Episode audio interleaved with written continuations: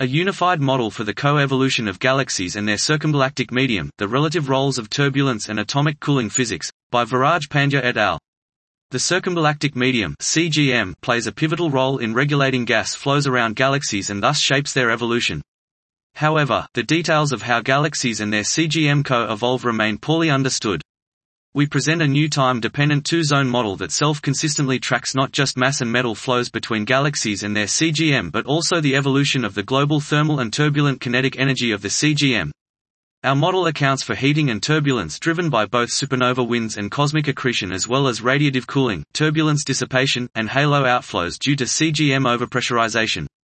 We demonstrate that depending on parameters, the CGM can undergo a phase transition backquote, backquote, thermalization from a cool, turbulence-supported phase to a virial temperature, thermally supported phase.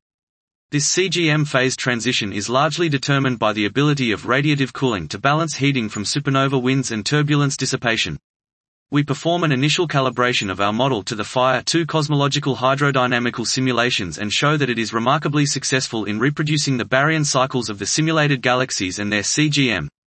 In particular, we find that, for these parameters, the phase transition occurs at high redshift in ultrafaint progenitors and at low redshift in classical MVIR approximately 10 to the power of 11 M sun dwarfs, while Milky Way mass halos undergo the transition at Z approximately equals 0.5, in agreement with the simulations.